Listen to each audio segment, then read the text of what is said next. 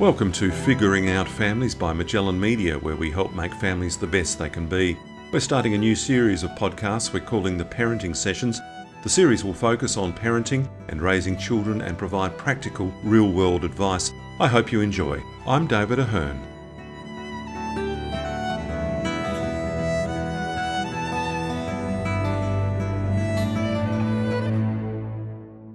Rachel Schofield is our guest on this episode of Figuring Out Families.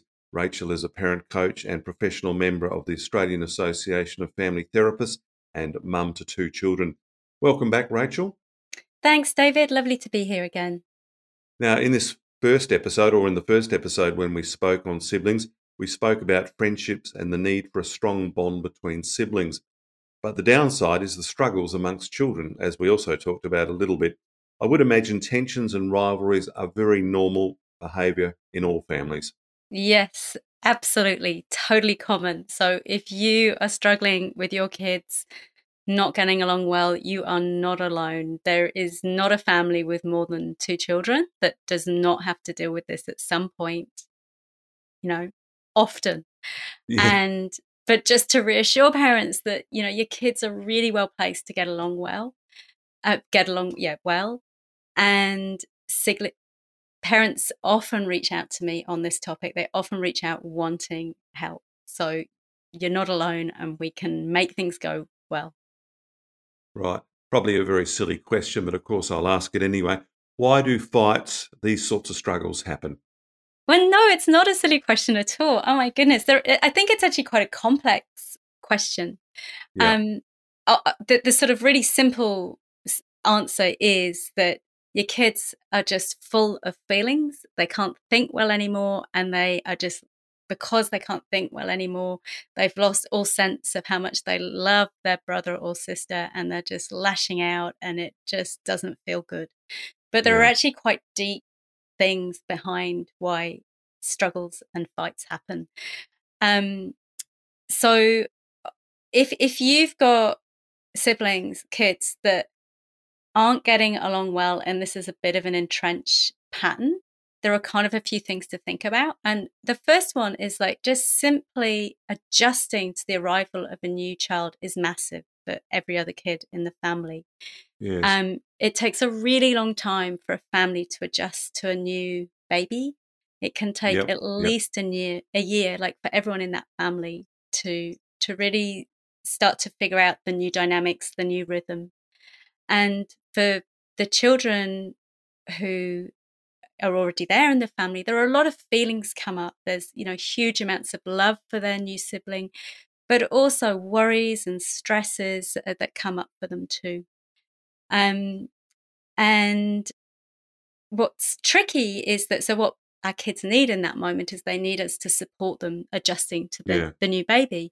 But what's really tricky is that the time when a new baby comes into a family is but know we're it's a really demanding point in time. We're reached to the max. Um, there's a lot going on, and so children already in the family can like yeah. not get the attention and support they need through nobody's fault. It's just simply not yeah. possible. And, yeah. and what that means is that it can actually linger on for years. The adjusting to the arrival of a new child, and sometimes that's kind of the core issue that's that's going on. Right. Um, I've got a few more reasons for you. right. Good. so the the the second reason that um, kids fight, siblings fight, and struggle with each other is on a sort of long range sort of reasons is that they have accumulated anger and resentment towards their sibling. And this is a little bit different from the first one. This is more about times in the past where things have gone wrong, times in the past yeah. where they've had fights, where there have been injustices, um, where their sibling did something hurtful. Like all those things yes. can just store up inside a kid. And it it can just set like a background tone to a relationship between two kids. Um, there's just this tension because of what's happened in the past. My okay. third reason for why kids fight and struggle to get along in yeah. the family um, is that a child simply isn't old enough to handle the situation. So there are some things that there are sort of de- developmental milestones where kids can do certain things. So one of the early ones would be taking turns. Like a very young child needs quite a lot of support to take turns. They they can yeah. do it with the support of an adult, but it's not an easy thing. They can like a one year old or you know like a 10 month old will if something's gone it feels like it's gone forever. They don't sort of get that it's going to come back to them. So that can be a source of tension. And then things like the ability to see something from someone else's point of view like that doesn't really kick in. It starts to kick in a little bit with preschoolers. Eight year olds are much better at it. Teenagers still struggle and as adults we can still struggle sometimes too but it, the, the brain's growing True. you know all the time it doesn't finish growing until a child is between 24 and 28 years of age and so there are things that are just not possible for kids to do and that can cause tension and problems um the fourth reason that kids yeah. in a family might fight is that they've got stored feelings from other situations that they are dumping on their siblings. Um, because siblings are such easy targets, um, they are safe. They're generally smaller than all the other people in the, fa- you know, the adults in the family, so they kind of feel a bit safer like that too. Um, they're not going to go mm. away, so you can dump your worst feelings on them, and they're not going to leave you and abandon you. That they're, they're going to be there. Um, and so they're just a very easy dumping ground for all the hurts that you've that they've accumulated. My fifth reason um, that kids yeah. fight is that maybe maybe there's something that's not going well in one child's life. So like beyond the family. So maybe that kid's struggling at school or daycare. Um, maybe you know there's a teacher they don't get or a caregiver they don't get along well with, and that that's that kid's holding that in them and when they come home it's that they want to be rid of that bad feeling and their sibling just looks like a great place to get rid of what's happening in the outside world so it's like nothing to do with their sibling their sibling just cops it they kind of get all that tension sure. and my last reason my sixth one yes. about why things happen is maybe maybe things are a bit out of balance in the family perhaps you know perhaps we're stressed perhaps we're not being the bigger, stronger, wiser person they need us to be. Um, yeah. Maybe we're not, we're because of that, we're not offering them the connection they need. Um, and we're not supporting them with the feelings that they're holding inside, um, or that maybe they're not getting some autonomy that they need or something that they need. So it was a good question. Yeah, no, and uh, I mean, children pick up on stresses and other things in the family home. They they don't miss much, even at a young age, do they? Oh, they pick up everything. Even like even newborns, absolutely, they are wired to key into the emotional climate of the family. Like newborn babies pick that up. That part of the brain is actually very well developed at birth, and they are very aware of the emotional climate. Yeah. Some families do seem to have more issues in terms of sibling rivalries, and I just see it amongst family friends of ours. Why is that, do you think? Is it that they don't cope with certain things as well as other families, or is it a bit more complex than that? Um, I think there are a lot of different reasons. I think one is that families experience different levels of stress. Um, yeah. So that you know, some families might be experiencing financial hardship. There may be relationship challenges. There may be job security. There may be housing issues. Like, and so different families are dealing with different amount of stress. And as we talked about in our first session, that has an impact. Like if the, the parents are stressed, then that will show up in how the kids get along with each other. So that's one reason it varies. Another yep. one is that parents have their own histories, and we all have different histories and different. Um, we've all had different upbringings, and some of us had easier times as children than others. And if we had a hard time as a kid, if, if life wasn't so great when we were a kid, then we've got a lot of hurts inside us.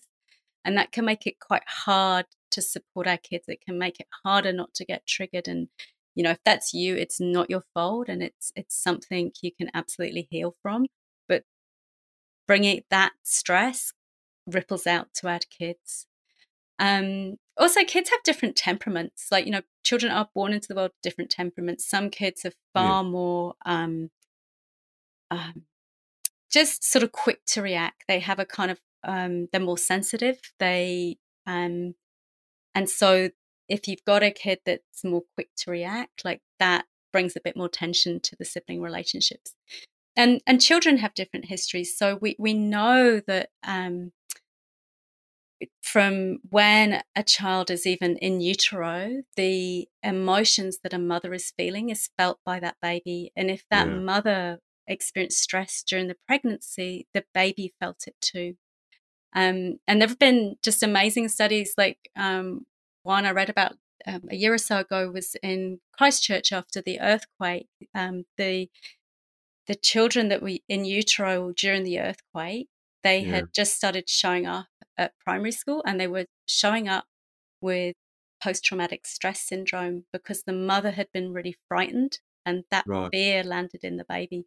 So if your child maybe had a difficult birth or early medical procedures, or maybe there was a lot of stress during your pregnancy, you might have a kid that's quite sensitive and has a has needs more support, and so that would just make them more prickly with their siblings. They can absolutely heal from that stress, but it will make the sibling dynamics a little bit harder. Um, and then and then also another factor is like how much time we're able to spend connecting with our child, how much and how able we are to support our ch- kids with their own feelings. Right. Okay. Are there any signs, Rachel, parents can look for with their children, say from an early age, to try and head off problems? That like there might be a, a child that's a little bit more volatile than uh, one or two of their other siblings. Are there things parents can do to, um, yeah, head off any problems later in life? Yeah, yeah. So I think a really good starting point is to so there's a way as parents that there's sort of common thing at the school gate where we're like, oh, it's just a phase. Yeah. and I would really caution against thinking that, like because whilst there are things that are developmentally appropriate for different kids, often when we're saying that, it's because there's a bit of an issue that we need support with. So if you think about how kids are hardwired for connection, they are born into this world like they are social beings. They want to get along. They want to be part of the family. They want nothing more than to love their siblings well. Um, we're just, you know, we're social beings. That's what we're programmed for. So any time that your kid isn't doing that is a, a little red flag that they need a bit of help. A little red flag that yeah. they don't feel connected or they've got some feelings that they need help with. Um, yeah. So just treat un difficult behavior as a sign for support. And that's if you do that, like move in early, like then you'll kind of you're you're setting the stage right, like you're dealing with stuff as it comes up rather than putting it off. Okay. What uh, Rachel can parents do to help ease the conflict between siblings? Say if there is an ongoing problem and it really is a real issue, are there strategies parents can put in place to uh, help their children? Yeah, there absolutely are. And I, so there are kind of things you can do in the moment, and there are things you can do to set the stage for like long range for the, the relationship going well. Um, and on that lo- long range thing, it's like really thinking about building the foundation of connection with each child and and between the children, and allowing kids space to to offload their emotions, like to process the feelings that they've got inside. Um, and we'll, like in the upcoming sessions, we'll look into really practical things you can do to build the connections between the kids and, and with you. Sure. And, um, and we'll look at rituals that you can get into as a family that, that build on that. Um, the other thing I'd flag up this time is it's really important to intervene in squabbles. Um, so it's it's really important to come in there but not to do it in a blaming way. Just it can be like oh i'm with young kids you can kind of move in. It's oh i'm so sorry i didn't notice you guys needed help. So you're not blaming anyone you're not getting into yeah. the who did what. You're just because mm. the truth is they'd lost their ability to think and they needed someone to come in and help them.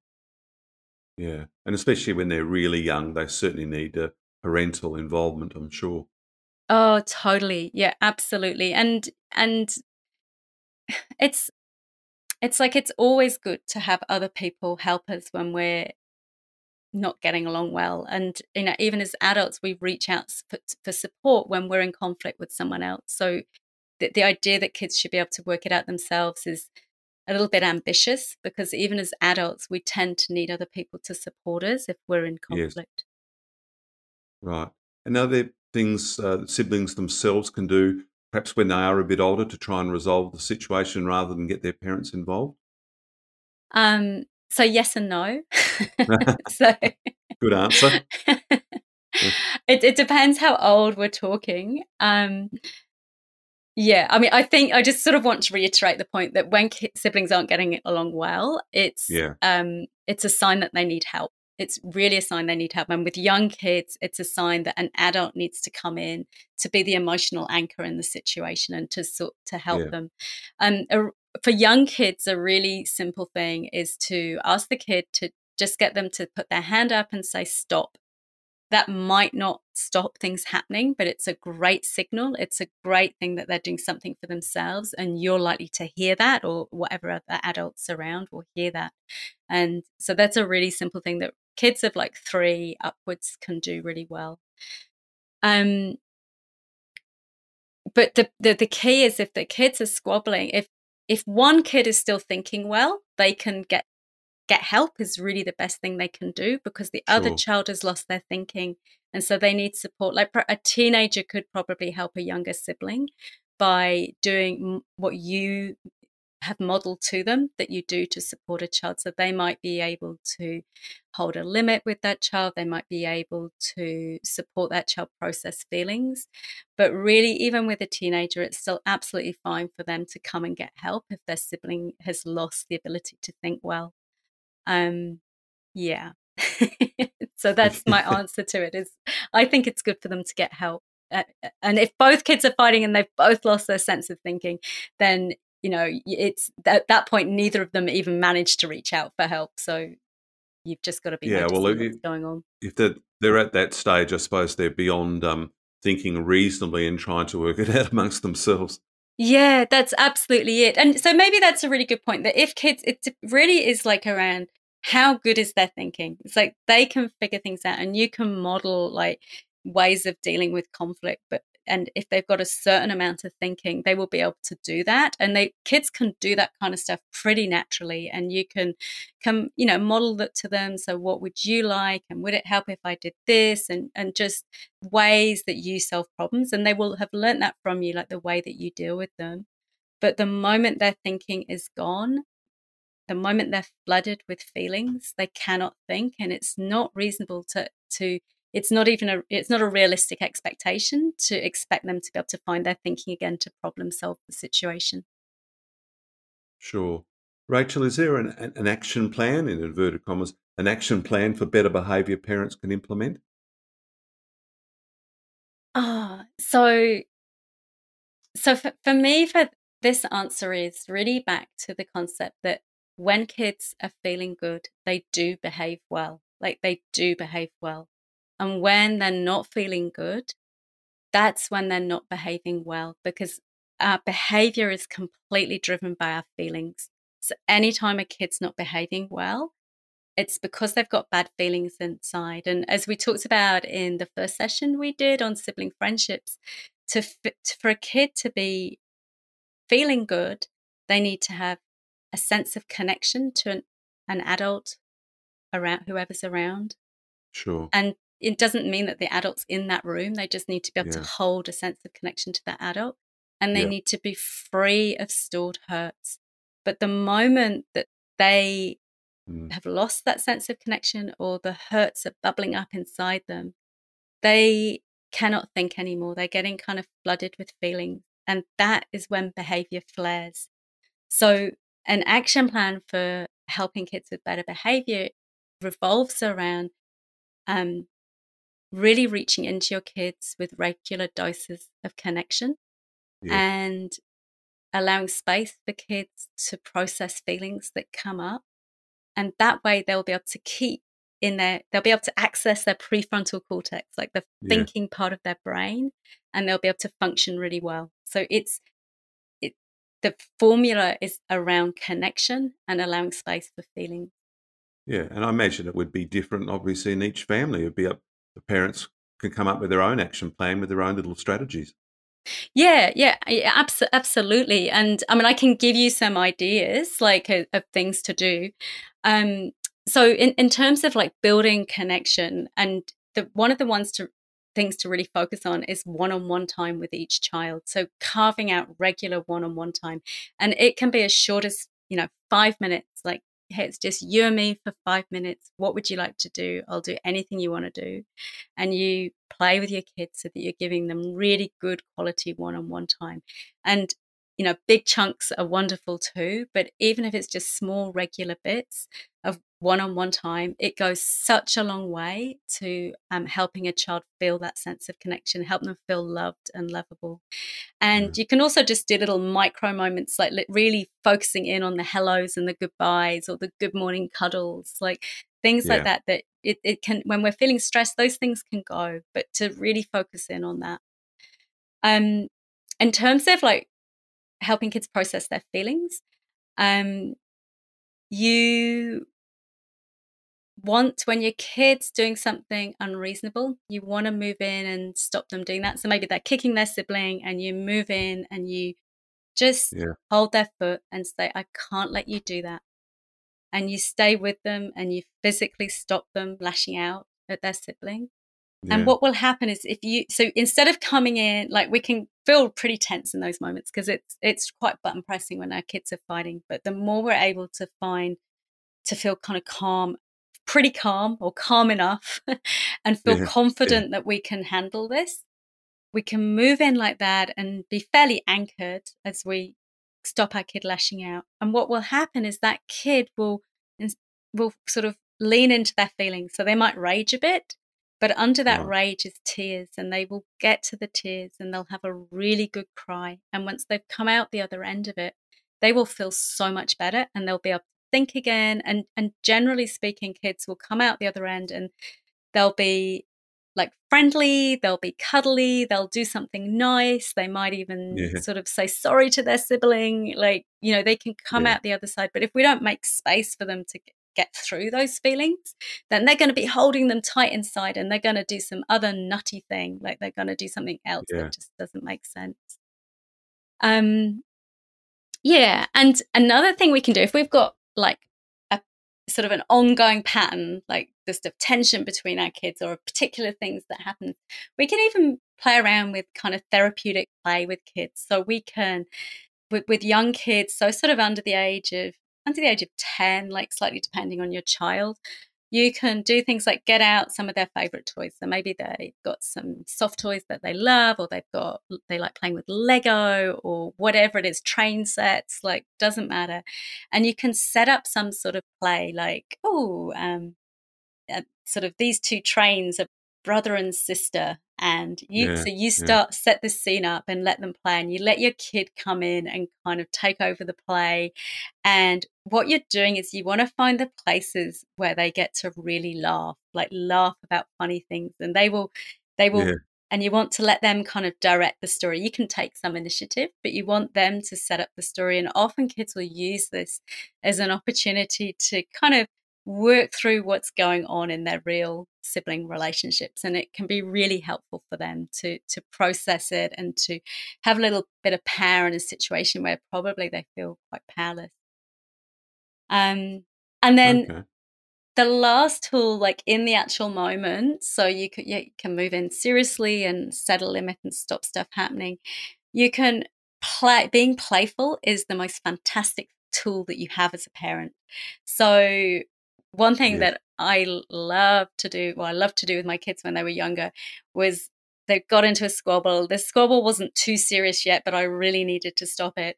Is to move in and just be playful. So I might pick the smallest one up and go, looks like you need me to turn you upside down. And I'm just totally changing the whole yeah. situation. And oh, looks like you need a raspberry on the belly. Mm. And so, like, I'm not even mentioning the squabble that they're getting into. I'm just changing it up. And if you move in like that, kind of come in playfully, you're diffusing the whole thing. You're reaching in with connection, which is what they really need in that moment.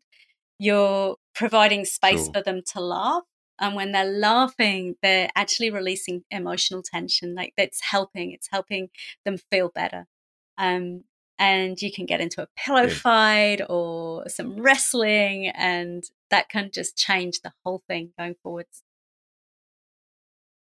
Absolutely. It's a safe and loving environment, and that's what children need. Yeah. Yeah, that's right. Rachel, just to recap some of the main points from today's podcast.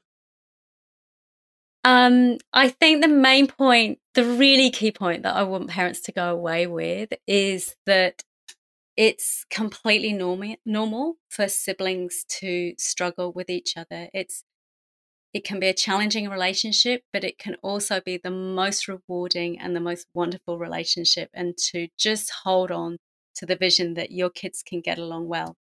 And I have a little challenge for your listeners, which is I would love them to think about like where what are the time like when do your kids fight? Yeah. and often if we start to track it and notice it well there'll be things that are quite predictable like is it when everybody comes home from school?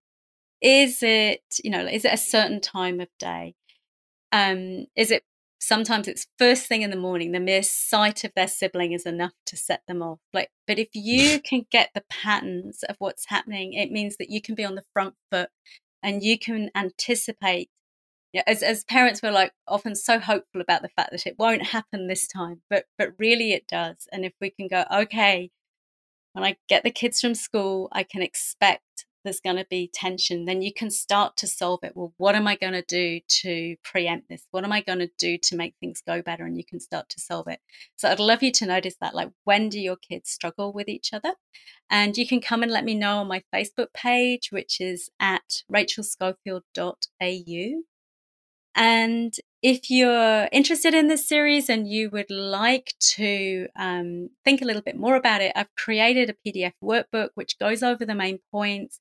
Um, it gives you key strategies you can use in detail and also some questions to help you reflect what's going on for you because so often what's going on for us emotionally is a really key part in what's happening with our kids. And if we can deal with our own triggers, goes such a long way to helping our kids get along well with each other. Very good advice.